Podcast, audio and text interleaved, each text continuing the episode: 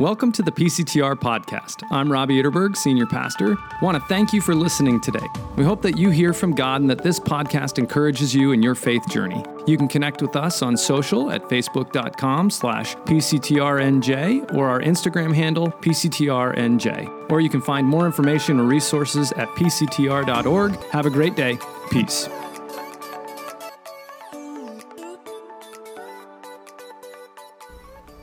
Well, this morning, we are continuing the sermon series that we began last week that'll carry us through the summer. We're calling it More to the Story, Bible Stories You Thought You Knew. And in this series, we're going to be immersing ourselves in some of the most epic stories that the Bible has to tell. And if you have a church background, these stories are probably going to be among some of your favorites, most memorable, very familiar. If you don't have a church background, even then, some of these stories you're probably going to be familiar with, because these stories are so huge that they're not just for our narrow religious consciousness. They actually have a foothold in our broader cultural consciousness as well. And so each week we're going to be visiting, or in some cases revisiting, these stories. And in them, I hope that you'll find what I found when I started to revisit these stories. I'd learned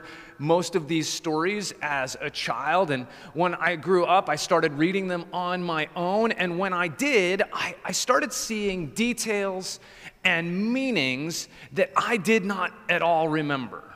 Doesn't mean they were omitted necessarily, but I definitely didn't understand the stories in the ways that I started to understand them as an adult. And so we're going to hopefully be pulling out these details, and I'm confident as we do, you're going to find relevance and meaning for your life today, not just as this incredible fun story you learned some time ago to put on a shelf. But I think you're also going to find how all of these stories, even these stories deep in the Old Testament, were there to point to Jesus. And so that in them, we can be led to a hope that we have in Jesus Christ for our lives today, whatever it is that you find yourself walking through. And so last week, you did, if you missed it, you missed one of the, probably the most epic stories in the Bible, the story of Noah and the ark and the flood. And so if you missed that, you can go back and you can you can see that on our YouTube channel, which is P C T R N J, or a, our podcast if you're interested. And part of what's great about this series is that each story kind of stands on its own. And so if you miss one, you can go back, but it's not necessary that you were here last week to be able to participate well this week. And so, if you've been with us for some time, you probably know that I grew up, for the most part, in the mountains of Colorado, just west of Denver. But I did, my family lived in Florida from the years of about one to five or six. And I remember our house very vaguely. But I remember along the front of the house, there was this row of hedges and bushes and flowers, this bed that ran across the entire front of the house right up to where the steps were. There was these couple of steps and this concrete landing right at the front door. And I remember the one time when I was probably about five, and I was inspired to do the impossible, to dig a hole to China. And I was going to do it. And so I started doing it right there next to the steps in the bed intended for the bushes and the flowers. And I worked and I worked for what was probably minutes. But it felt like hours and hours and hours. And, and and I was really proud of my accomplishment. I mean, I remember I was able to get into the hole, and as I remember it today, I could get up to like where my shoulders were all the way inside the hole. And, you know, I was basically almost there, wasn't I? You know, I, that's how I felt. And I was proud of it. And I don't know if my parents were as proud as I was, maybe proud of the accomplishment, but not the location. I'm not sure. But as we jump into today's story, we're going to see in this story the same kind of aspiration. People seeking to do the impossible by their own strength and their own power to do what really couldn't be done. And so we're going to jump into Genesis chapter eleven. If you're interested to follow along, you can follow along on the screen. But either way, listen as, as God's word speaks into our lives this morning. Now, the whole world had one language and a common speech. As people moved eastward, they found a plain in Shinar and settled there. They said to each other, "Come, let's make bricks and bake them thoroughly." They used brick instead of stone and tar for mortar. Then they said, "Come, let us build ourselves a city with a tower that reaches to the heavens, so that we may make for a name for ourselves. Otherwise, we will be scattered over the face of the whole earth." But the Lord came down to see the city and the tower the people were building. The Lord said, "If as one people, speaking the same language, they have begun to do this, then nothing they plan to do will be impossible for them. Come, let us go down and confuse their language, so they will not understand each other." So the Lord scattered them from there all over all the earth, and they stopped building the city. That is why it was called Babel, because there the Lord confused the language of the whole world. From there the Lord scattered them over the face of the whole earth. This is the word of the Lord. Thanks be to God. And let's pray. Heavenly Father, we thank you so much for this chance to gather together with a confidence that you are with us. You promise, Jesus, where two or three are gathered in your name, you will be here. And so, Holy Spirit, I invite you to lead our thoughts, the considerations of our hearts, the motivations of our souls, and ultimately give us the grace to respond as you would lead us. It's in Jesus' name that we pray. Amen. So as I mentioned, last week we looked at the flood story, and one detail that we talked about that's not often emphasized in Noah's story was that everyone on earth was wiped out, except for Noah, his wife, his three sons, and their three wives. And at the end of that flood story, God makes a promise to them with the sign of the rainbow that he would never destroy all of creation, never destroy all of humanity again with this flood, which really represents this deep-seated fear of what God might do. And so he gave them this promise upon which they could confidently begin to restore humanity, and so they did. And so this story picks up on the heels of that, basically, and so it makes sense in the opening of our passage that the whole world had one language and one speech, because it came from those eight. And, it, and so they began to expand their families to restore humanity, and they also began to expand their location as more people couldn't all live on the same land. And so this passage we read today says they began to move east, which all this all was part of God's original plan. As a matter of fact, back in Genesis chapter one, verse twenty-eight, it said this, "God blessed them," this was Adam and Eve, "and said to them, 'Be fruitful and increase in number, fill the earth and subdue it.'" It's actually God's first command, be fruitful, multiply, fill the earth. And so filling the earth required moving across the face of the earth, because the earth was given to all of humans to take care of the whole earth on behalf of God. It was also the whole of creation is intended as this, as really a playground, or even a, in kind of more religious language, as a temple where we as humans can encounter God. And so God intended for humanity to spread, and here they are restoring humanity with that same purpose in mind, moving east, and they find a plain in a place called Shinar. And they decide, you know what? We've gone far enough. They said in verse four, "Come, let us build ourselves a city with a tower that reaches to the heavens." I mean, just try to picture this for a moment. I mean, this, you live in Jersey, so this is like the flattest place on earth, right? I grew up in Colorado, remember? So we had like actual mountains and things. So this is hard to picture, a tower going to the heavens, right? So, so we've got actually a picture here on the screen to kind of give you some ideas. We have no detail in the text of what this tower actually looked like. So on the left side, this is an artist's rendition of what the tower could have looked like, a, a series of concentric circles getting smaller as they go to the top, and each level and terrace supporting the weight of the one above it and the ones above that. You see on the right, not artist renditions, but actual towers that are, have been built, and there's evidence of these all over the world, right? That with these stairways that go up to the heavens, you know, that we call this story the Tower of Babel, because you know, this incredible tower at the center of it is part of their ambition. But as we visit this story, is the tower all they built? See, it's one of those details that we can again miss if we just focus on the titles of the stories or what we've heard of the stories in our background and assume this one idea is really what the whole story is all about. But they didn't just build a tower, did they? They built also a city. They said, let, actually it was first, let us build a city with a tower that reaches to the heavens. Now, why would they want to build a city? Why is that? Why would that be their focus? You know, as they move east into this land they've never been to, why would they want to build a city?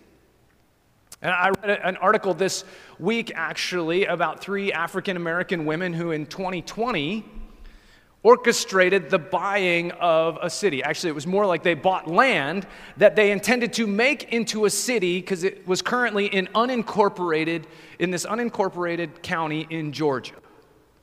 Ashley Scott, Laura Riley Cooper, and Renee Walters wanted to build a city. Why did they want to build a city? In their words, they said, we wanted, we want freedom from all the things that feel outside of our control. Now remember, this was the middle of twenty twenty. This is the height of the pandemic.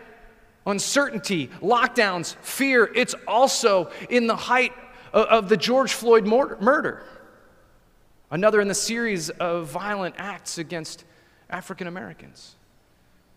And they wanted freedom from all those things that they felt like were outside of their control, freedom from police brutality, freedom from these, these disparities around our health and our wellness. And so they had this idea because they realized that the policies in place in the cities that they were living in weren't working, that they weren't bringing about the life that they longed for, the flourishing of their families and their communities. The policies weren't working, and so they wanted to start again. And so they wanted to build their own city with this vision, an environmentally sustainable city, with its residents pooling resources to achieve collectively what individuals can't do alone. They even had a name. They wanted to name it Freedom. And so with this vision, they went and pitched the idea to twenty of their closest friends, and at the end of their Zoom call, because this is twenty twenty, sixteen of their friends actually signed on to this vision. They pooled their money, they bought the land, and began the journey of building a city. Why did they create a city? They wanted freedom from all those things that felt like they were outside of their control. They wanted security from the forces that were at work in their lives trying to squash their flourishing of their family, of their community. And really, isn't this why cities have popped up throughout all of history? Because kind of by definition, a new city required some people, and those people lived somewhere before. And where they lived before clearly wasn't working, so they needed to find somewhere else so that they could build a new life for themselves and for their family. And so here in Genesis eleven, we have this people seeking to build a new life, to build a city with a tower, a huge tower, to the heavens.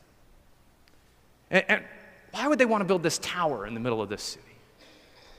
I mean, I think the reality is this tower to the heavens was not necessarily like we have this concept of heaven and, and earth, that it, it, you know, this separate sphere kind of thing. Yes, they believed in the spheres of heaven, actually, but they weren't trying to get to heaven. Really, they were trying to get above the fray, because in the heavens are where the gods resided, and the gods were safe from all of the dangers on this earth and in this life.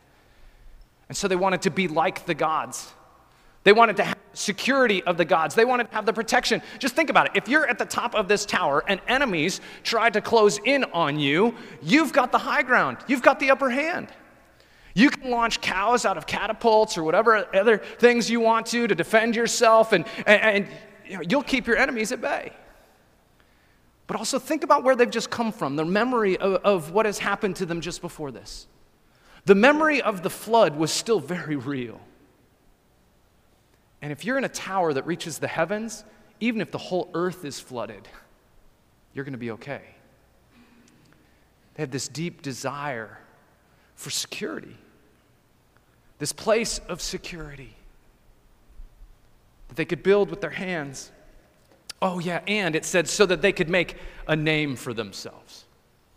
In high school, I, I played basketball, and after every game, I would get a copy of the local newspaper, the Canyon Courier. And if you're like under the age of thirty-five, we can talk later about what a newspaper is. Yeah, but whatever. I'd get the newspaper because I wanted to look at the box score, because I wanted to see, you know, how many points I got, how many rebounds. And, and don't get me wrong, I already knew. I already knew how many points I had. I already knew how many free throws I made, how many I missed. I already knew all of that, but I wanted to see it in print. And I'm sure everyone else in town who got a copy of that paper was also going right to the box score to see how I played. I'm sure that that's what they were doing also. But I do remember the time that a reporter came to the game. And I had played really well. We had won. And so after the game, I actually got interviewed by the reporter. And I was going to be quoted in the newspaper. And so when that one came out, I got like not just one, I got as many copies of the paper as I could possibly get, right? Because I had made a name for myself. I mean, among the eighteen people that read that local paper. But I had made a name. I wanted to be known. I wanted to be recognized. And these people here in Genesis eleven, they want to be known. They want to be recognized as something. They're looking for fame. They're looking for recognition, for others to finally see them and realize, man, they're really that good. And they had this incredible audacity and this pride to believe that they could do it, that they could do it on their own. As a matter of fact, that whole section where they talk about making bricks and using tar instead of mortar, like this was, this was ingenuity, this was creativity. These weren't lo- like long-known building practices. They were doing something new so that they could build something new. And they were proud of what they had accomplished. And so they wanted this city to be their source of security, but also this source of fame, of significance, of recognition in the world.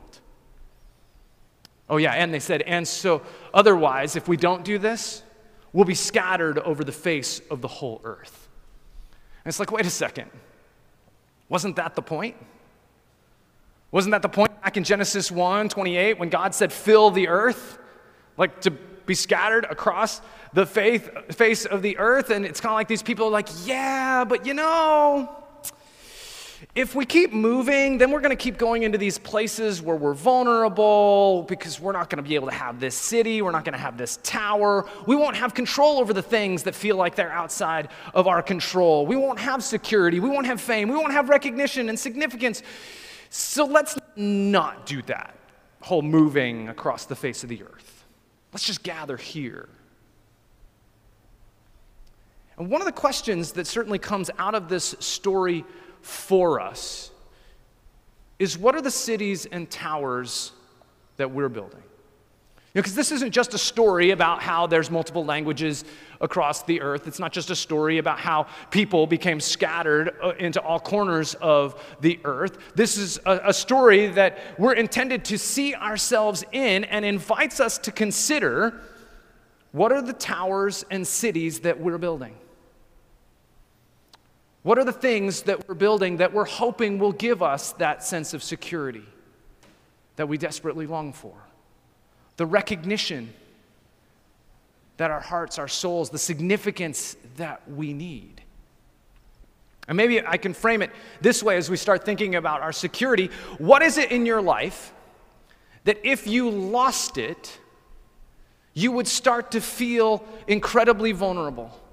There might even be a sense of panic, of lostness, because you'd have no idea what to do because your security would be so threatened.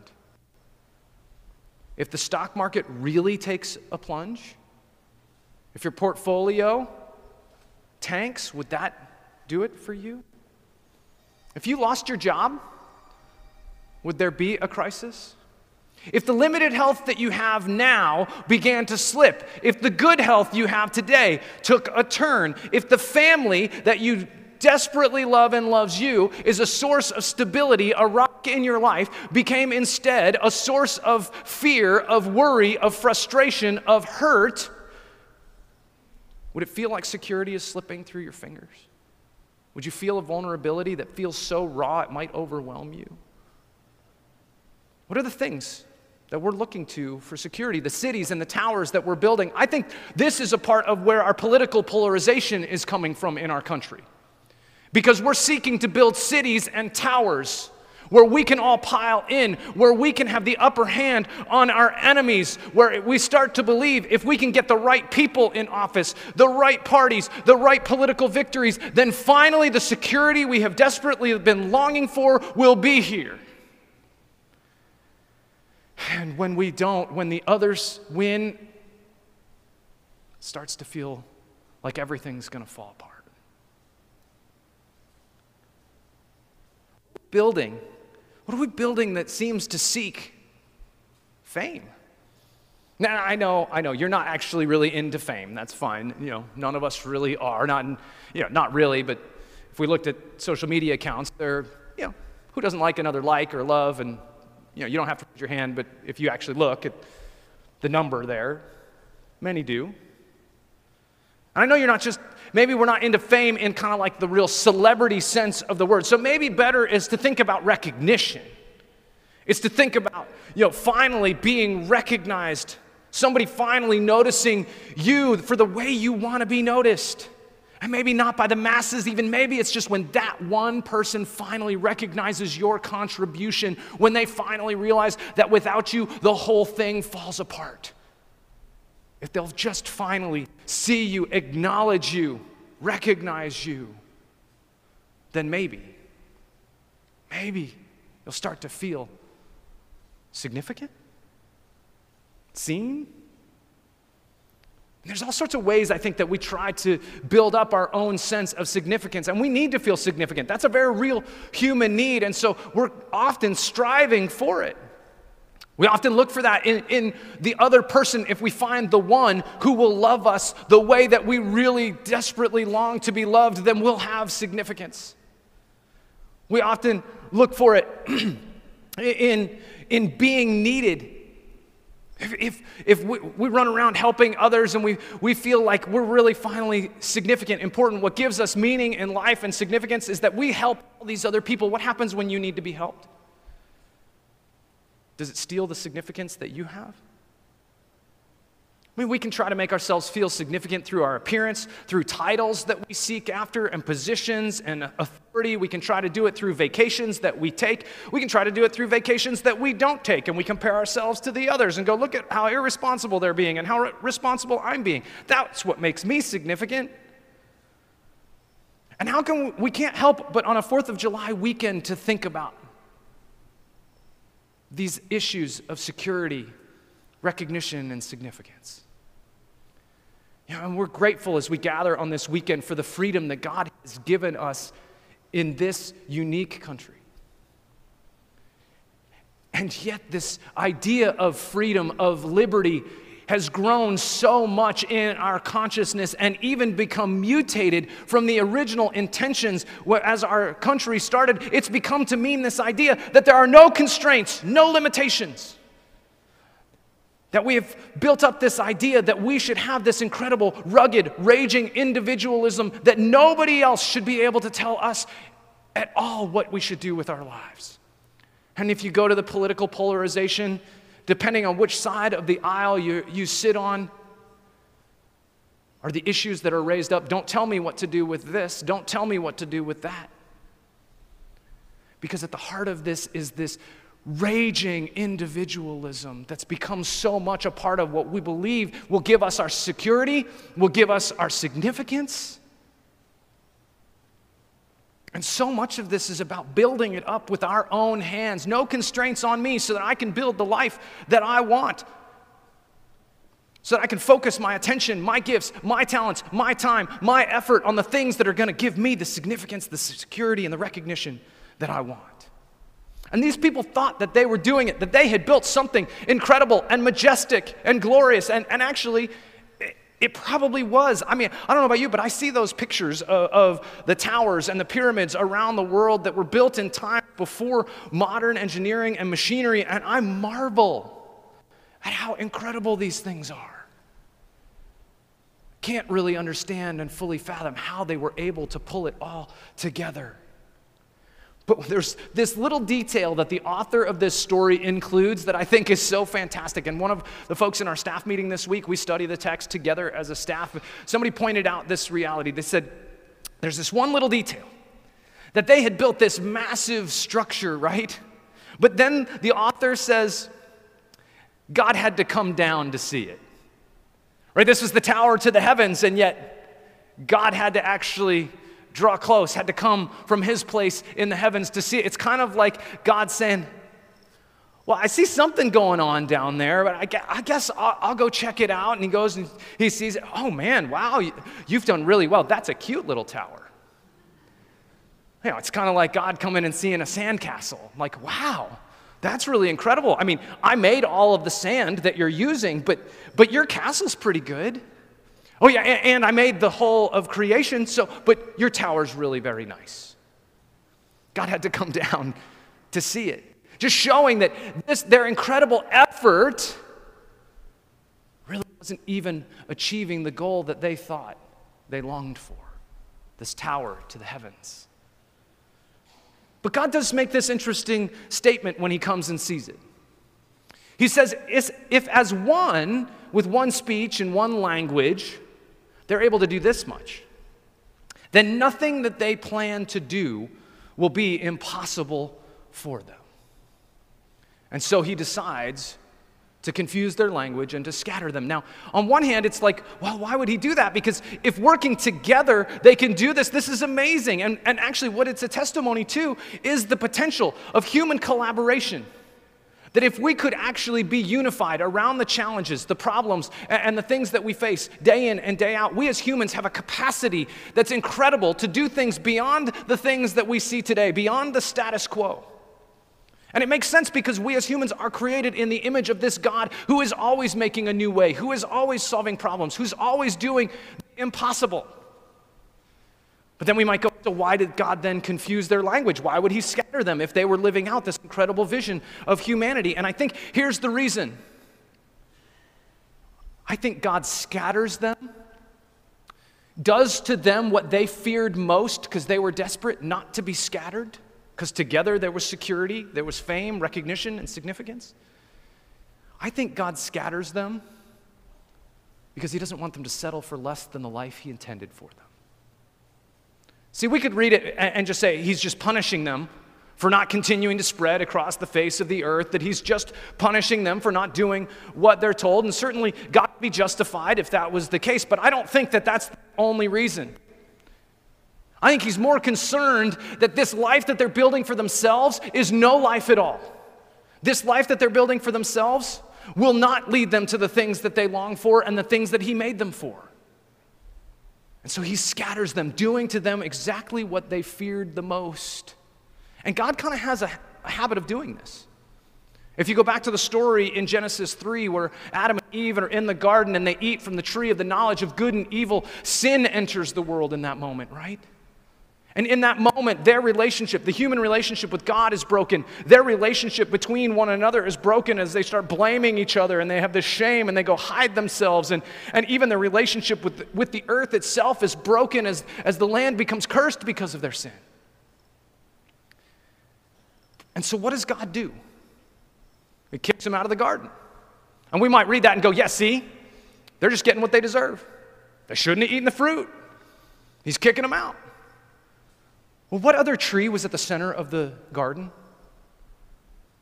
The other tree at the center of the garden was the tree of eternal life. That if they would eat the fruit of the tree of eternal life, they would live on forever, but they would live on with the reality of their brokenness, with the reality of their sin, with the reality of the, the separation of their relationship with God, the destruction and erosion of their relationships with one another, their own sense of shame, and the, the relationship with themselves being destroyed. They would live on forever in sin and brokenness. And so maybe it was God's gracious act to kick them out of the garden, to scatter them so that they could ultimately be redeemed, healed, made whole. All that was broken could be reversed. And maybe in Genesis eleven, God's scattering them, not just to punish them, but because he has something greater and more beautiful for them. He's scattering them to protect them from themselves, from trying to build the life that they cannot actually build on their own. He is scattering them so that they will come to a place of humble dependence upon him, because that's what they're made for. Rather than in their arrogance and pride trying to build security, recognition, and significance on their own. Here's the reality. So, some commentators have noted that, that their innovation of bricks and tar was not actually a lasting one.